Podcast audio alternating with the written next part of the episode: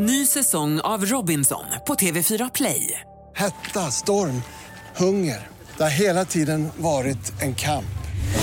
Nu är det blod och tårar. Fan händer just nu. Det. är Detta är inte okej. Robinson 2024, nu fucking kör vi! Streama söndag på TV4 Play. Podplay.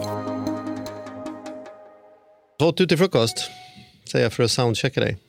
Jag äter alltid gröt till frukost. Jaså? Ja, till skillnad från eh, makaroner och falukorv. Mm. Grötfrukost. Fan vad nice. Då vet man. Bra där. Kör igång då.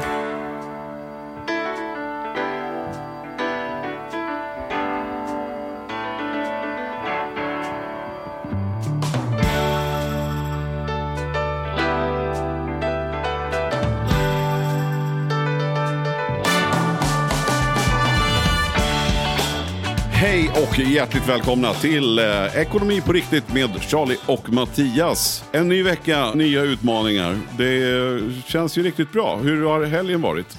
Du, apropå nya utmaningar kan jag säga att jag hade årets misslyckande i helgen. Mhm. Så att jag, jag har övat på att missa. Oj. Jo, jag har ju i ett år nu hållit på med den här, det kan ju ingen trogen poddlyssnare missat att jag har gjort min halvklassikerprojekt. Och Ja, i, i söndags då, så var det det magiska datumet att jag skulle cykla Vätternrundan, halva Vätternrundan 15 mil. Mm. Och den som har lyssnat länge vet också att jag har haft en cysta i huvudet som gör sig påmind när jag är lite utmattad eller förkyld eller trött och sådana saker.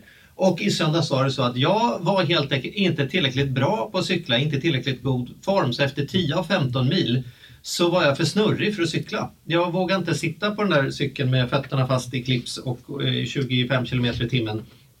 Och fick det här årshälsoprojektet ge upp med bara fem mil kvar. Ja, det var ju inte så jädra roligt förstås. Ja, men Men du låter ju lite rasslig också. Vad fasen. Ja, men det är ju bara efterdyningen av detta. Det är ju tisdag när vi spelar in detta och detta var i söndags. Igår hade jag PT-pass. Det var ju ett skämt. Jag kunde ju inte resa mig från stolen utan att skrika. Så det var ju den sämsta betalda PT-timmen jag haft i mitt liv. Men, nej, men jag är på ett bra ställe och det som är kul är ju att hela det här liksom, träningsprojektet det var ju bara en ursäkt för att hålla god form. Jag skiter väl i om jag kan cykla 15 mil eller springa runt Lidingö är ju ingen poäng för man börjar ju sluta ju typ på samma ställe utan det är ju bara en ursäkt för att hålla igång. Och det har jag gjort även om jag misslyckades med den sista så jag är ganska, jag är ganska okej med att misslyckas faktiskt. Absolut. Du, är ju inte, du har ju inte för avsikt att bli någon eh, ny tävlingscyklist heller. Så att, men ja, men ändå. Det- Men det är bra att du ser det på det sättet. Det är eh, helt rätt Charlie. Men man får ta ett ödmjukhetspiller där och konstatera att jag satt dagen efter och räknade lite och tänkte så här, det hade jag nästan kunnat listat ut att om man har cyklat som längst tre mil och sen plötsligt ska cykla 15, det är lite som att springa ett maraton och inte ha sprungit mer än 8 kilometer som längst tidigare. Det, det var en liten väl stor eh, hopp där emellan mina förberedelser och en härlig sommar och Spanien och mycket god mat och cykeln kvar i Stockholm och grejer och eh, utmaningen. Så att, eh, jag, jag skyller mig själv och konstaterar jag var för dålig helt enkelt. Men jag förlorar gärna, jag känner mig inte som en loser för det. Det är bra. Du, eh, ska vi snacka lite inkasso? Ja, härligt. Och då är det en stor ära för oss att få välkomna Jan Hansson, inkassochef på Klarna.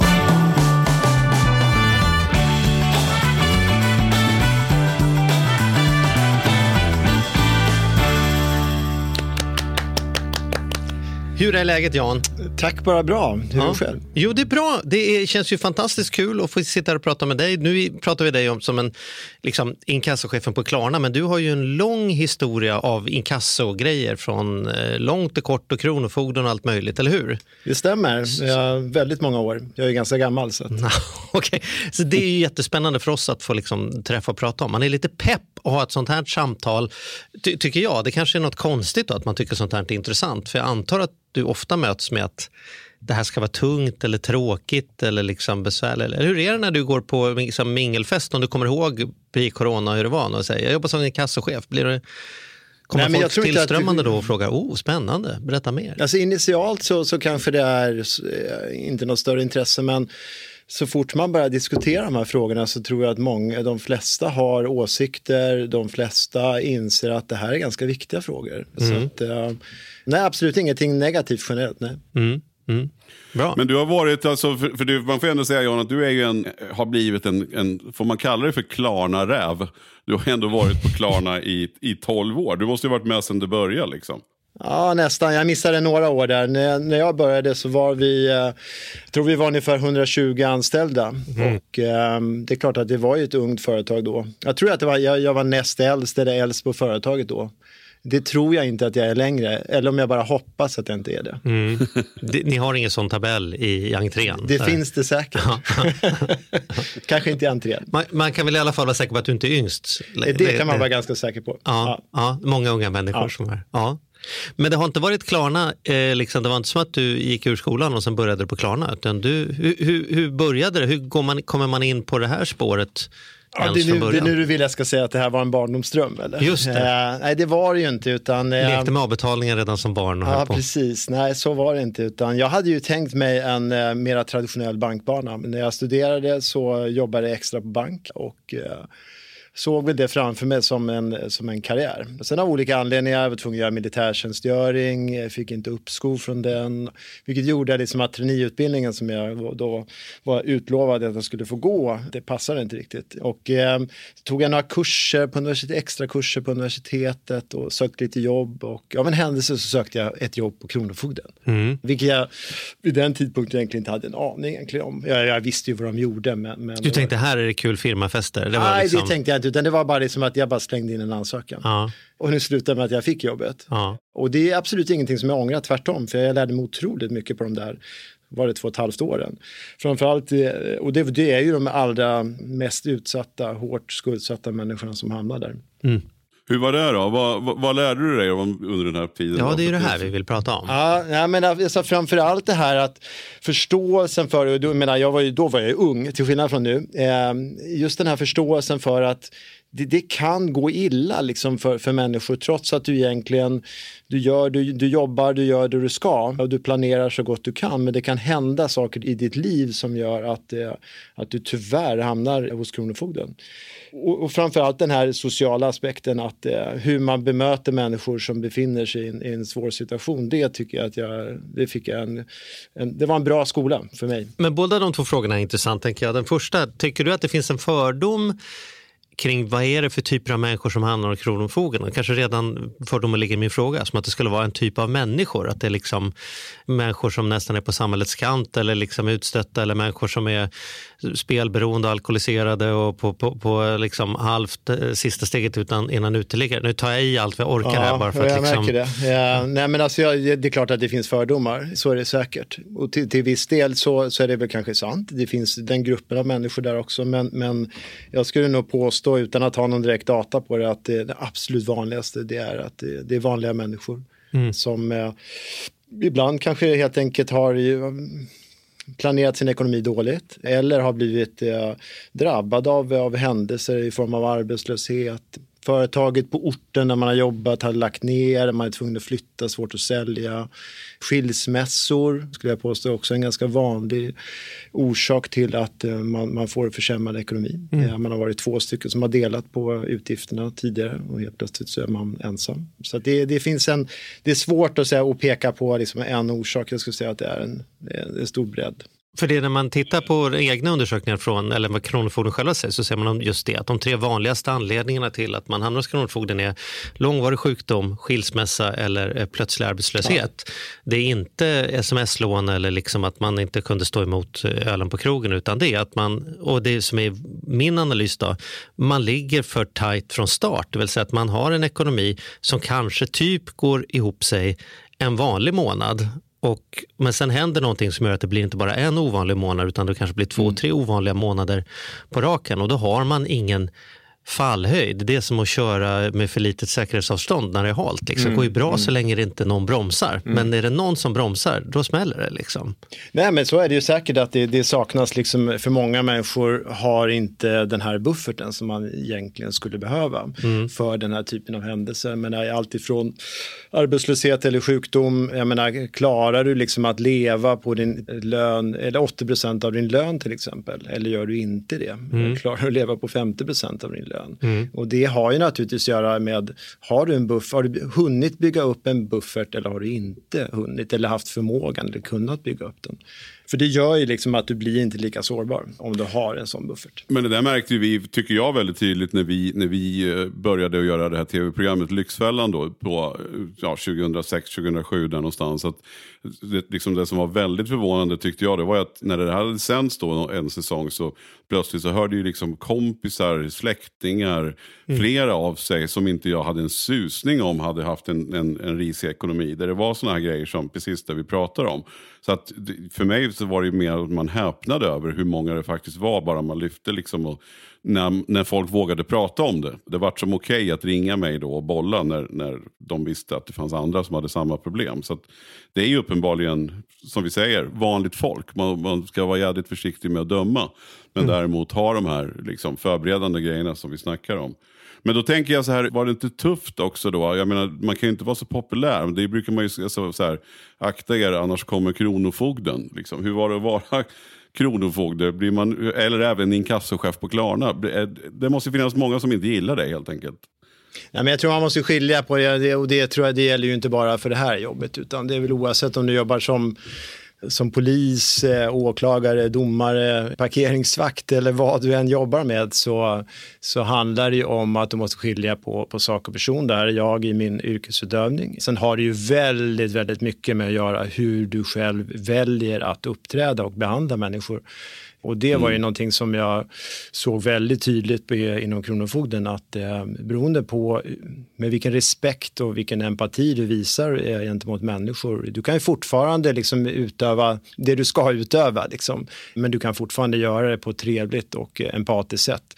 Mm. Och det gör ju att du inte Alltså du, du hamnar inte i den typen av, av konflikter på samma sätt. Du kan ju naturligtvis göra det, men, men du minimerar den risken skulle jag säga. Mm. Jag tror man måste betrakta sig själv mera som en problemlösare. På vilket sätt kan jag lösa det här problemet tillsammans med, med kunden? Och då måste man ju först liksom identifiera vad är problemet för den här kunden. För att, att en kund inte betalar det kan ju bero allt ifrån att du bara har glömt att betala, vilket jag skulle påstå är det absolut vanligaste, till att du just för tillfället inte kan betala eller att du har en mera långtgående betalningsproblematik. Och baserat på det, lite som vi var inne på här också, att jag menar, de flesta människor som, som jag stöter på eller kommer i kontakt med, det är ju människor som de kan betala liksom 11 av 12 månader, men den 12 månaden så, så gick det inte. Därför att man, fick, man hade högre utgifter, man hade lägre inkomster just den månaden och så har man ingen buffert och då är man där. Mm. Och de flesta tar sig ur den, den, situationen. Men sen finns det ju de som har mer långtgående problem också. De eh, personer som ni var i kontakt med inom Lyxfällan till exempel, det är ju typexempel på mm. mer långvariga och allvarliga skuldsättningsproblem. Mm. Men, men om man då ska tänka på, jag menar det måste ändå varit ganska om jag är lite krass nu då, så är det ett ganska stort steg från Kronofogden till Klarna 2009. Alltså, det har ju hänt så väldigt mycket med Klarna och bolaget sedan dess. Men det är ändå ett ganska stort steg från att vara de som tog hand om grejerna till att kanske vara ändå en aktör som till viss del kunde bidra till att man hamnade där. Förstår du vad jag menar då? Ja, absolut. Jag menar, det, det var ju så när jag, när jag jobbade på Kronofogden, även om det var länge sedan, så, så det är klart att i, ibland gjorde man ju en del reflektioner så här, över att jaha, men hur kommer det sig att man, varför skickar man in den här ansökan om utmätning för? Varför, varför gav man den här krediten överhuvudtaget? Det är klart att när man ser de här allra liksom, värsta krediterna så är det en ganska naturlig reflektion att göra. Så, så det, det hade man ju många gånger tankar kring. Sen var det väl fortfarande så när jag jobbade på Kronofogden att att eh, jag hade fortfarande kvar den här drömmen om att ah, men jag skulle till den traditionella bankvärlden mm. och, och, sökte sen ett jobb inom ett, inom ett finansbolag. Och faktum är att den, den kvinnan som intervjuade mig där, jag tror det var på en andra intervjun där, så, så berättar hon att hon själv skulle sluta på finansbolaget. Och lite av artighet så, där, så frågade jag väl vad hon skulle göra. Och då berättar hon att eh, hon skulle starta ett inkassobolag. Och då började vi prata ganska mycket om det och till slut så så ställde hon frågan, jag tror lite på skämt, lite på allvar, om jag kanske ville börja där istället. Och det var faktiskt så som jag kom in sen i inkassobranschen. Mm. Annars hade jag nog tänkt mig att eh, bank och finans. Ja, nu hamnar jag ju egentligen till slut på en bank ändå. Då. Eh, lite mer ingen, ingen undgår sitt öde.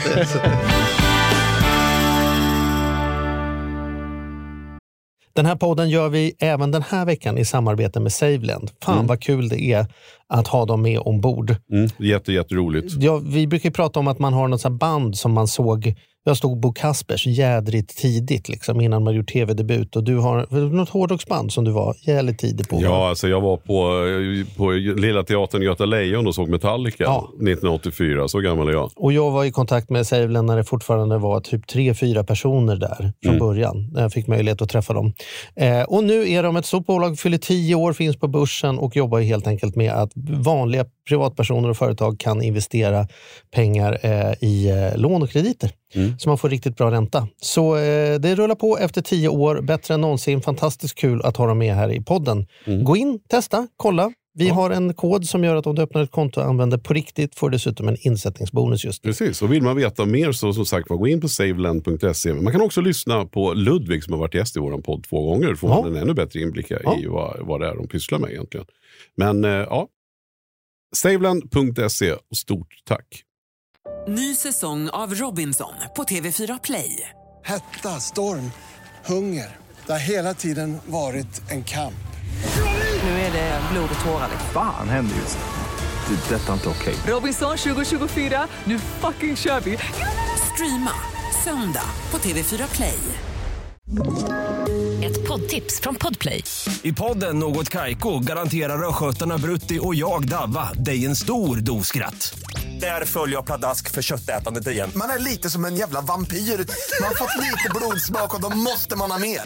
Udda spaningar, fängslande anekdoter och en och annan arg rant.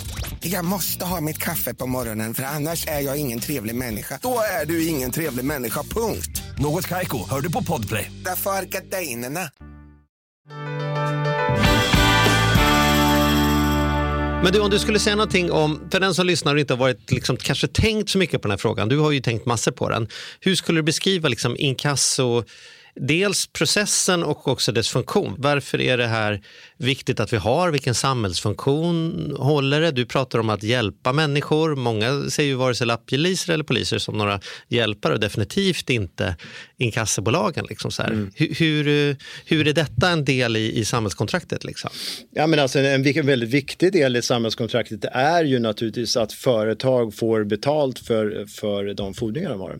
Och det här har man ju uppmär- uppmärksammat inom EU för, jag tror det är säkert 20 år sedan man gjorde första direktivet rörande det här. Mot den bakgrund att man såg att en av de vanligaste orsakerna till företagskonkurser i Europa det är att företag inte att de har dåliga affärsidéer utan att man inte får betalt för de fordringar man har. Man har sålt grejer men man får inte in pengarna. Eller att man får betalt alldeles för sent. Mm. Och det här skapar problem, vilket gör att man inte själv kan betala, vilket gör att företag går i konkurs, att man får högre arbetslöshet än vad man annars skulle ha fått. Så, så att det, det finns ju naturligtvis ett, ett samhällsintresse av att ha kontroll på det här. Sen är det naturligtvis för, för de enskilda företagen också viktigt att, eh, att inte ha för stora kreditförluster, utan ha, ha koll på sina fordringar. Men på det sättet man jobbar så skulle jag säga att det är det handlar ju alltid om att ett måste man ju förstå liksom att det är olika orsaker till varför människor inte betalar. Det absolut vanligaste, även för mig, är att man glömmer att betala. Jättevanligt.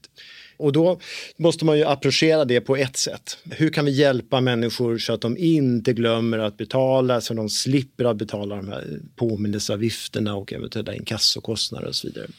Och sen så, så för den andra gruppen av människor som då kanske inte kan betala just nu eller har mera långsiktiga problem med det här. De måste vi approchera på ett annat sätt. Och ett vanligt sätt att lösa det är ju att man träffar olika former av avbetalningsplaner. Och på så sätt så hjälper man ju faktiskt folk också att bli av med den här skulden och att, att skulden inte går längre.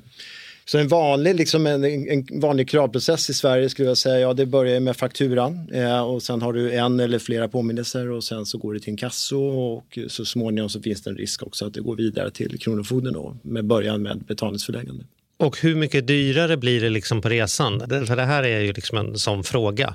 En del människor är ju sådär, shit jag har fått en påminnelse. Om, om det här kommer ut så är mitt liv förstört. Och andra är som att, ja, ja jag får väl ta det där någon gång i framtiden. När det, det kommer ju från Kronofogden när det väl blir på riktigt. Liksom. Det är ju, det är som, Ja, det, det är riktigt. Människor reagerar ju naturligtvis väldigt, väldigt olika. Och det beror ju på vad har man för erfarenhet, vad har man för kunskaper om det Men om vi tittar på, på kostnadsbilden då, det man riskerar att få betala. Det är ju då en påminnelseavgift på 60 kronor. Det är en lagstadgad påminnelseavgift som, som man har bestämt på, alltså regeringen har bestämt nivån. Och sen har du en inkasso. Och det är varje gång man skickar ett brev och säger så här, hör du, du skulle ju betala till onsdags men du har Ja, inte gjort under det. förutsättning att det föreligger ett avtal också. Ja. Så du måste ha avtalat med kunden om att du kommer att ta ut den här påminnelseavgiften. okej. Mm. Så att det, det gäller för privata aktörer. Om vi Mm. tittar på eh, en del statliga aktörer så har du, eh, har du inbyggt att, att eh, Mm. CSN till exempel tar Mm. ut avsevärt högre påminnelseavgifter. Mm. Men om vi tar privata företag så är det 60 kronor men du måste ha avtalat om det. Betalar du fortfarande inte på påminnelsen så är nästa steg är ju inkassokravet då. och där är inkassokostnaden 180 kronor. Och då är det nästan alltid ett annat bolag som sköter den processen. Då, man Ja, säger, det- då skickar vi detta på inkasso. Eller vad, vad, Ja. vad betyder det? Vad är det som skiljer en inkasso mot en påminnelse? Det som skiljer egentligen är att det, kring påminnelsen finns det ingen lagstiftning i Sverige. Nej. Mer än påminnelseavgiftens storlek. Mm. Inkassolagstiftningen däremot, eller hela inkassoprocessen är omgärdad av en, av en lagstiftning som har till syfte att, att ha kontroll på hur den här verksamheten sker, att man inte skandaliserar personer, att man inte vidtar åtgärder som man inte, eller hotar om att vidta åtgärder som man Mm. inte får göra och så vidare. Mm. Och den processen börjar alltid med att man skickar ut ett inkassokrav. Och då har man enligt lag rätt att ta ut 180 kronor. Så nu pratar vi först 60 och sen 180 kronor som läggs på toppen av den ursprungliga skulden. Då, som har. Och det är oavsett om det är en kaffelatte eller om det är en Volvo det handlar om så är det samma 180 I Sverige kronor. är det så, ja. Mm. I Sverige har vi alltid haft en, en eh, fast avgift Mm. oavsett belopp. I, an, I vissa andra länder så har man eh, delvis styrt på, på kapitalbeloppets storlek. Och det finns ju naturligtvis för och nackdelar med, med det. Men det är också, du är inne på en ganska intressant, för det är klart att människor som har du köpt en kaffelatte och nu förhoppningsvis får du ingen påminnelse på det. Men, Mm. men om du nu skulle få det, så är det klart att du sätter ju påminnelseavgiftens storlek i relation till kapitalbeloppets storlek. Mm. Eh, Men har du köpt någonting för 50 kronor så får en påminnelseavgift på 60 så blir ju det, oj, det där var ju dyrt. Ja. Har du köpt någonting för 10 000 kronor och får en påminnelseavgift på 60 så kanske du tycker att ah, det var inte hela världen. Mhm. Beroende på Mm. hur man är som person. Ja, precis. Ja. Mm. Så att vi är uppe nu 60 kronor, vi har 180 kronor på inkassokravet. Är det så att du fortfarande inte betalar så kan fordringsägare ansöka om betalningsförläggande, det vill säga att skicka det till Kronofogden. Och då går det från att vara en, en liksom affärsuppgörelse till att bli en myndighetsutövande. Liksom. Kronofogden, då har man liksom lämnat vidare till, jag vet inte om vi ska kalla det juridisk instans, men det, eller liksom, för, för man kan inte, det finns inga privata kronofogdar som säger så. Nej, här, Liksom. utan, Vi nej det, är- det, det är sant. Och Kronofogden de har ju flera olika verksamheter. Men den där summariska processen, där betalningsförläggande då är en. Du har skuldsaneringsenheten, du har den exekutiva verkställande myndigheten som man kanske gemene man förknippar med Kronofogden, det vill säga Mm. utmätning och avhysningar. Mm. Men Mm. nu är vi alltså steget innan utmätning Mm. och avhysning. Och då får jag ett brev som det står, vad står det på brevet? Ja, det står att den här fordringsägaren påstår egentligen att Mm. han har en fordran mot dig och det här är skulden som du ska betala. Då ligger oftast påminnelseavgiften, inkassokostnaden och den här kostnaden för betalningsförläggande. Mm. Och det är två stycken delar i den. Dels är det en ansökningsavgift på 300 kronor och sen har du som fordringsägare rätt att yrka ersättning för ett arvode på, på 380 kronor. Så då har vi 680 kronor på Mm. toppen av de här 60 och 180. Och då har vi hittills inte pratat om att det är någon ränta i den här processen, men det blir också ränta då på att Det kan det löpa ränta och det är det vanliga. Antingen Mm. har du en avtalad ränta med eh, konsumenten eller och har du inte det så har vi i Sverige en räntelag sedan Mm. 1986 tror jag. Mm. Där det också ges möjlighet att, att yrka ränta. Så det, det är det absolut vanligaste. Men håller du med om, min analys är att det finns ett mänskligt beteende som liksom krockar med med inkassoprocessen egentligen och det är ju att när vi inte har gjort det vi sa att vi skulle göra, vi har inte betalat i tid, så tycker vi att det där är obehagligt så vi går och gömmer oss. Det, det Mm. kallas strutsmentaliteten. Mm. Det är tråkigt att kalla för struts eftersom strutsar inte gör, sticker inte huvudet Nej, i det sanden. Men vi skiter i det, men och utgår för att de gör det. Mm. Så att det rimliga vore att första dagen jag det förfaller och jag inte kan betala dig, det rimligaste är att jag bara ringer upp och säger så här, hej Jan, jag vet att jag sa att jag skulle swisha dig för middagen nu på morgonen. Och jag ser att jag inte kan det. Jag vill bara säga det är på gång, men jag behöver vänta tills jag fått lönen först. Då hade väldigt mycket av de här grejerna hade inte behövt hända. Ja. Utan det är ju mest därför att du ringer mig och säger hallå, vad är pengarna från igår? Och jag svarar inte. Och jag får ett sms och det är Messenger och det fortfarande verkar som Charlie har gått under jorden, försvunnit Mm. helt. Vad fan, var är mina pengar? Och så tar man till högre och högre megafoner för någonting som hade kunnat lösas oftast om det var lite mindre traumatiserat och bara var som du, här är jag, vad kan vi göra? Mm. Är det, är det, jag upplever att det är mycket av både Kronofogdens och inkassobolagens jobb är bara så här, ring oss, hör av, kan vi prata så kan vi väl hitta en lösning istället Ja, för och det att leka syftar egentligen, och det tycker jag liksom, har man en, en effektiv eh, kravhantering så, så syftar den också till att fånga upp de här kunderna, att ge Mm. dem möjligheten liksom, att göra det enkelt för dem att komma i kontakt med dig. Mm. Och det kan du göra liksom allt ifrån liksom att ge dem, erbjuda olika former av kanaler då, att, att kommunicera. Fler och fler inkassoföretag erbjuder ju också olika former av self-service-lösningar. Mm. Därför det är ju lite stigmatiserat det här med att inte kunna betala. Mm. Det vill säga att du kanske du drar det lite för att ringa en kassobyrån. Mm. Eller kan, kanske till och med ringa till, till fordringsägaren. Därför att ja, du, du är helt enkelt rädd. Du skäms lite för din situation. Vilket är jättesynd att man gör. Men, men det är ju ett faktum att så är det. Och så fungerar människor. Det är inte kulturellt betingat heller. Vi, vi ser ju det här. Det, det här är samma beteende i alla länder i princip som vi jobbar med. Att, Mm. eh, när du hamnar i betalningsproblem, ju allvarligare de blir, desto större tendens har du till att eh, blunda för problemet eller att gömma det. En annan fråga som jag har. Har du träffat någon, någon särskild minnesvärd person under dina år i inkassobranschen? Eh, du menar minnesvärd så tillvida att, alltså någon, någon lycklig historia menar du? Ja, Eller? har du Ja, liksom precis. hittat något, är det någon som du känner så här, där fan, där, det var någon livräddning liksom? Eller? Ja, det har jag faktiskt. Jag tror att det var, ja, det var när jag jobbade på, eh, på Intrum. Men lite senare på eftermiddagen, kvällen, så kommer en av handläggarna in till mig för att eh, hon hade suttit, eller satt i telefon med en person som, eh, som eh, var väldigt, väldigt uppgiven och var, eh, stod i be- begrepp att ta sitt liv på grund Oj, av eh, hur hårt skuldsatt han var. Och han fann liksom ingen lösning på det här. Och hon visste inte hur hon skulle hantera det där. Och så sa jag till henne, ja, men jag, jag kan ta över. Liksom. Så att, eh, jag satt och pratade med honom ganska länge och försökte liksom lyfta och visa på andra exempel som där vi faktiskt hade hittat en lösning för, för personer som var i motsvarande situation. Men att det är klart att det löser inte sig själv utan det är så att det, det kräver ju någon form av aktivitet. Liksom man måste börja någonstans. Och det vet ju ni som har jobbat med Lyxfällan att jag menar, har du 10-15 fordringsägare eh, så det är ganska jobbigt att ringa till 10-15 stycken. Men det gäller någonstans att så ett litet frö. Liksom för att om, om jag som, som fordringsägare eller som inkassobolag var, var beredd att gå med på en uppgörelse då är sannolikheten ganska stor att de andra också gör det. Men det kräver ju fortfarande aktivitet. Så vi pratade mycket kring det där och eh, jag tror säkert vi satt i en timme och pratade. Och, och sen så sa jag liksom att men, men gör det här på måndag nu. Nu ringer du liksom två stycken. Jag kommer gå med på en uppgörelse, då är det en klar. På måndag ringer du två stycken till och så på tisdag så, så ringer jag dig igen och så stämmer vi av liksom hur det har gått.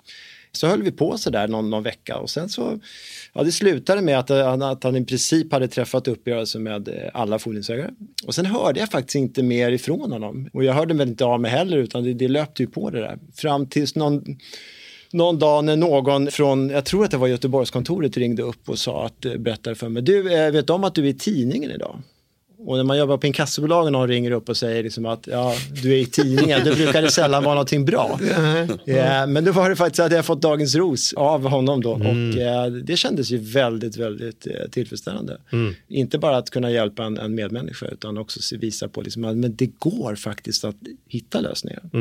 Ja, och det här är ju någonting, det är ju jädrigt viktigt att betona det, för det där, precis den där hopplösheten och sen så, så eskalerar ju problemet. Alltså, det gäller ju att ta tag i det så fort som möjligt. För att sen, det, det ena blir ju den andra och sen blir det den tredje och sen så, så blir det ju, eh, som man upplever det, helt hopplöst. Så att det är ju också att komma ihåg att man kan faktiskt prata med inkassobolagen om, och det går att och hitta en jädrigt bra öppning. Så att, ja, väldigt, vilken, vilken fin historia. Det här är ju ett intressant samtal på det sättet att man brukar ju, oftast när man läser som du säger tidningar så pratar man om inkassobolagen tvärtom. Jag blir ofta mörkrädd när jag hör den här historien. Så, ja men ni vill, men, alltså, Klarna hade ju själv inkassobolag fram till för ett par år sedan och då är liksom retoriken är, ja men då vill ju inte ni att, ni ska, att folk ska betala för att, för att ni tjänar ju pengar varje gång folk inte betalar.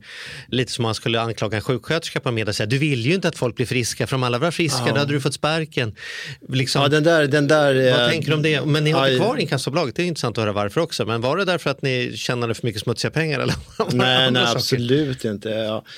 Nej, hela den där, och det här är inte Klarnas eh, perspektiv, men kanske mitt eget är liksom att jag, jag har lite svårt att förstå den här konspiratoriska uppfattningen om att, att vi som företag skulle vilja skicka våra kunder till inkasso och det är därför som har ett eget inkassobolag. Det kan jag dementera direkt för det har aldrig varit på tapeten.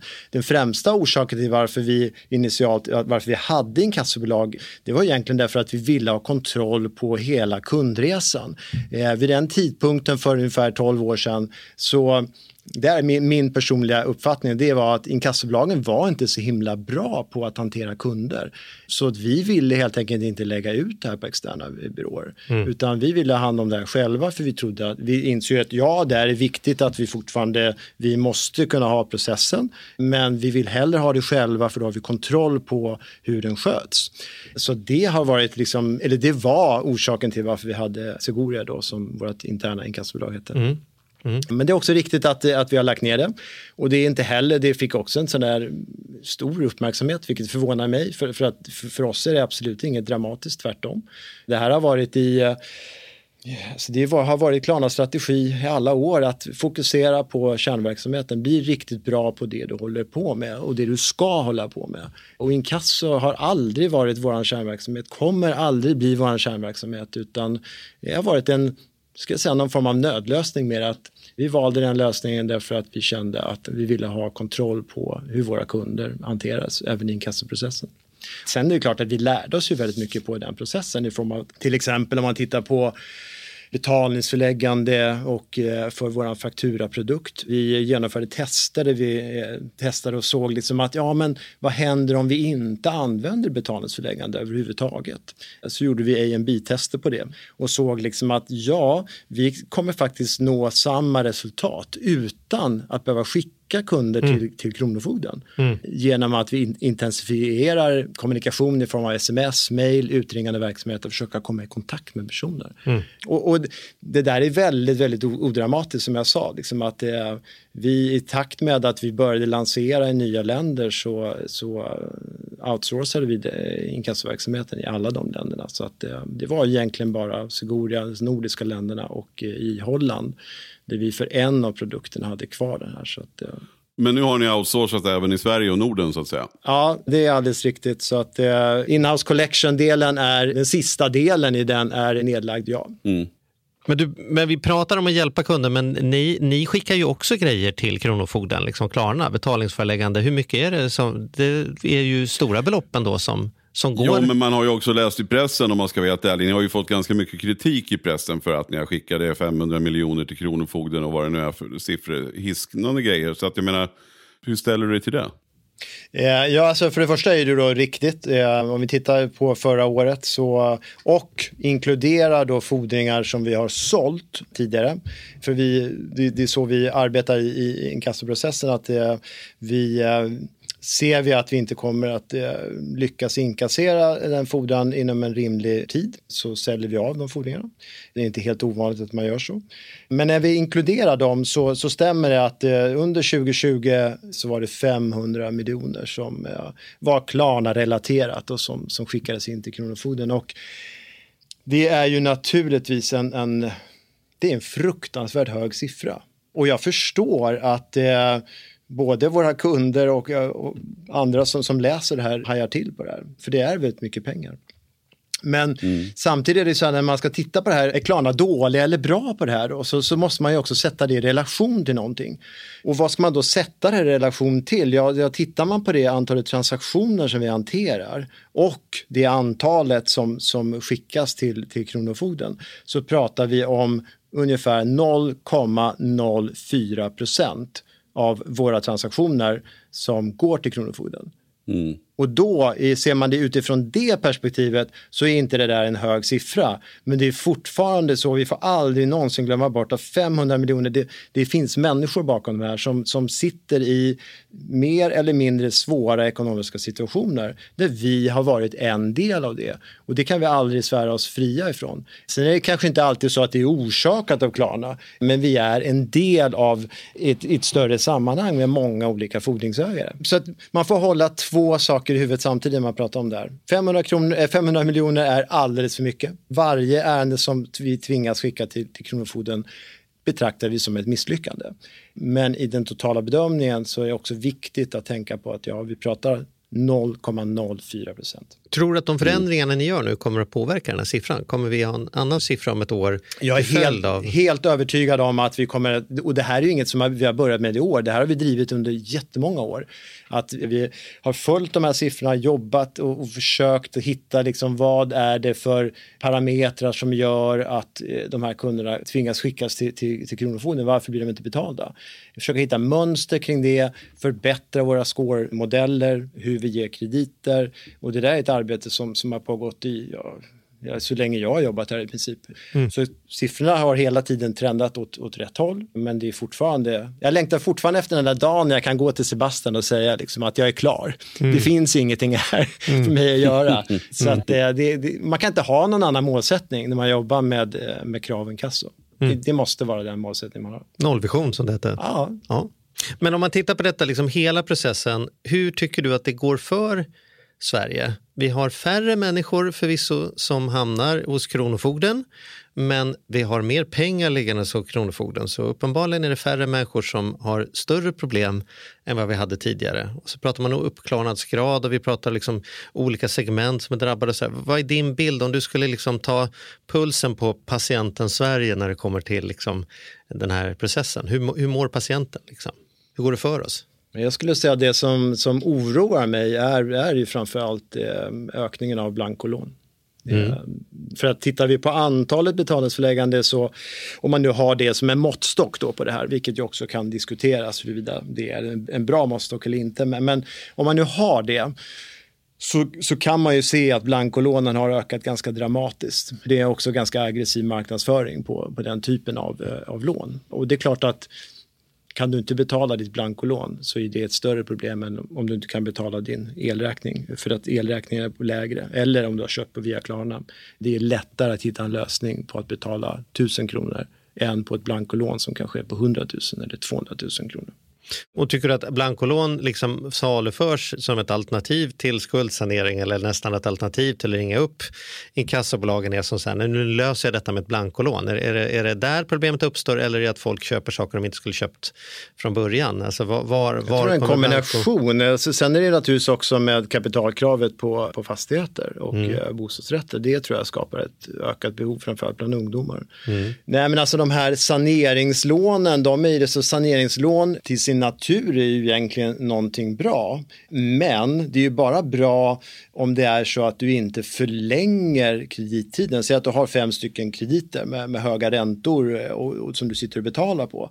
Om du kan samla det till ett lån med lägre räntor men men inte under en längre kredittid. För det, det, där tror jag problemet ligger idag. Att man, när man saluför det här så, så tittar man på månadskostnaden. Mm. Om du tidigare kanske skulle betalat av det på 10 år så är det plötsligt 20 år. Det är klart att månadskostnaden blir lägre. Men, men kunden som kanske inte är det segmentet som är bäst på att räkna på effektiv ränta och kanske inte heller sitter i en situation där man tycker att man kan unna sig den lyxen och tänka så utan mer är jag kan gå ifrån att gå minus 4 000 i månaden till plötsligt gå plus minus noll. Mm. Skitsamma om betalningstiden då men du menar att det är liksom en Ja, man ska på egna ord, en kissa i sängen-modell. Det liksom blir varmt och skönt en stund men ganska snabbt blir det kallt och blött. Liksom. Ja, alltså risken är ju att det blir så. Ja, Mm. Absolut. Och det finns ju många avarter. Jag menar, de här eh, så kallade räntefria lånen på eh, så här 10 000 kronor ett år räntefritt och sen så visar det sig att eh, du ska betala en upplevelsavgift på 200 kronor, du ska betala en månads, eh, någon slags aviseringsavgift på 45 kronor per månad. Vad blir det, 200 och sen ja, ungefär, säg 700 kronor eller något sånt på, på det här året som är i kostnader som egentligen är en, en dold ränta. Mm. Alltså man kallar liksom en banan för ett äpple. Mm. Men, men det gör ju inte att bananen blir ett äpple. Mm. Det är fortfarande, det är ju ränta. Det är bara att man förtäcker det liksom, och kallar det för någonting annat. Och det stora problemet, det, om du inte har råd nu, vad är det som gör att du tror att du har råd om sex månader eller om ett år när det här Ja. väl ska betalas? Ja. och då löper det riktiga, Mm. rejäl ränta. Men, men vad ska vi göra då? Man kan ju prata om vad är liksom statens ansvar, samhällets ansvar och vad är företag som Klarnas ansvar? Vad, vad, vad, vad borde vi göra? Vad kan vi göra? Vad gör ni? Hur ser ansvarsfördelningen ut? Och, och vad är, var står slaget? Liksom? Nej, Men jag tror att det, det första man måste inse är att det här är ett väldigt komplext eh, problem. Och komplexa problem löser man inte genom en åtgärd. Utan här krävs det ju, det, det är ju tre, tre stora aktörer. Jag menar, det är vi som är kreditgivare som är naturligtvis har ett jättestort ansvar. Du har lagstiftaren som också har ett jättestort ansvar och sen naturligtvis den enskilda konsumenten. Det, det finns ju det här ansvaret mellan oss och där tycker jag vi på, på Klarna har tagit en, en, jag är väldigt, väldigt, jag har alltid varit stolt över att jobba på Klarna och väldigt glad över att jobba på Klarna. Det är ett fantastiskt företag. Sen har vi gjort fel och misstag genom åren, absolut. Det finns definitivt saker vi kunde ha gjort bättre. Men det här senaste initiativet tycker jag är, eh, är absolut att ta ett ansvar, lite som när man, kommer, man växer upp från att vara ungdom, tonåring till att bli vuxen. Mm. Eh, lite så känner jag inför det här. Så att jag personligen så, så brinner jag väldigt starkt för, eh, för det vi kallar för Pink Standards. Mm. Vad är den största skillnaden ur ditt perspektiv, liksom före och efter ni tar er an den här förändringen? Jag skulle säga att det, det stora skillnaden är att vi eh, slutar med revolverande krediter, det vill säga typ av evighetskrediter. Mm. Det är ingenting som jag har känt mig personligen stolt över att vi har haft. Därför är jag jätteglad att vi tar bort det och ersätter det med, med eh, för kunder en, en, en bättre lösning. Mm. Sen naturligtvis den här eh, 14 till 30 dagars betalningsvillkor. Mm. Är det någonting som jag genom åren har hört eh, återkommande så är det just där, ja men vadå? Jag betalar ju räkningar en gång per månad.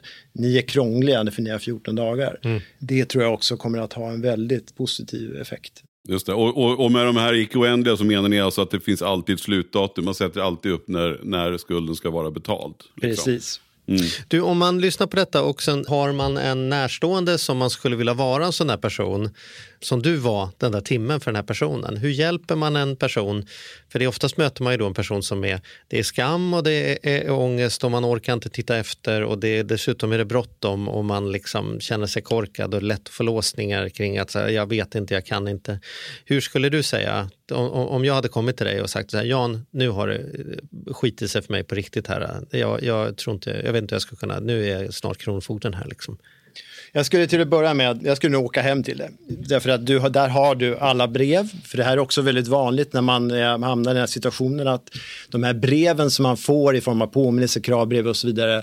Ganska vanligt att man inte kastar dem, men det är också vanligt att man inte öppnar dem. De Mm. ligger bara i en hög. Mm. Man samlar på sig någonstans. Gud vad monkeyhöga vi har sett när vi var ute med Lyxfällan. Otroligt. Mm. Ja, men absolut. Och det där var någonting som jag, det minns jag från Kronofogden också, var jättevanligt. Mm. Och i början så, så blev jag väldigt, väldigt förvånad över det här beteendet. Varför gör man så här? Men, men så nummer ett, åk hem till personen, sätt, försök skapa en bild över hur illa är det? Hur mycket skulder finns det? Till vem är de här skulderna? Och hur långt i kravprocessen har det gått?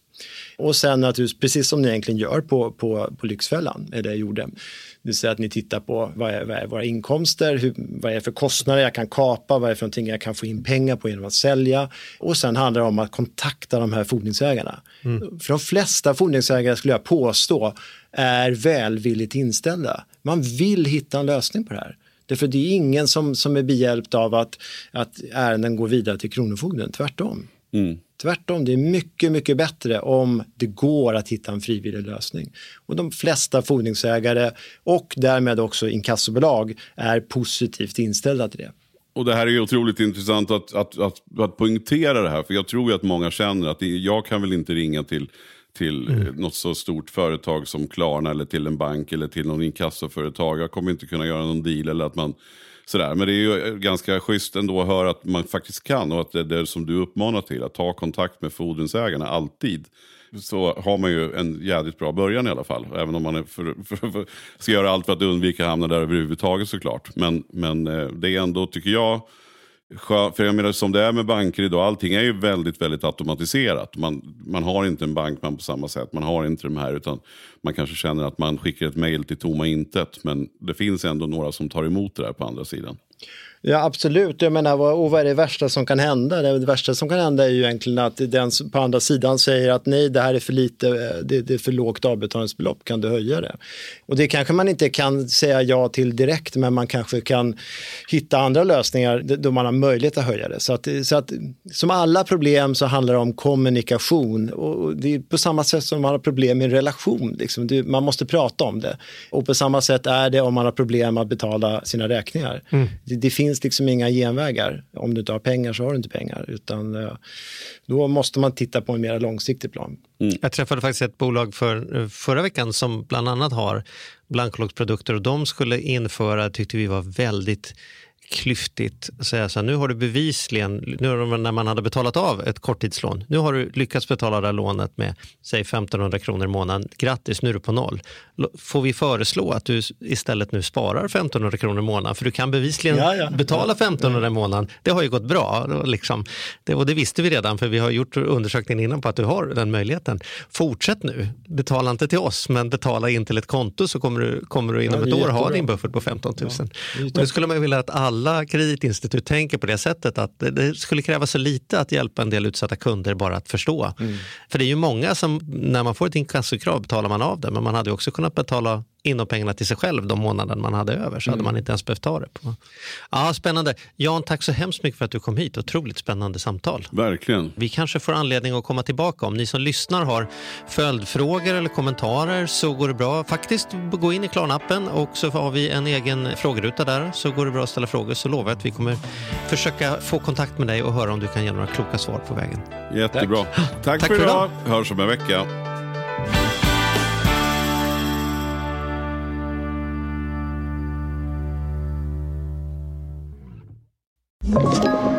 Podplay.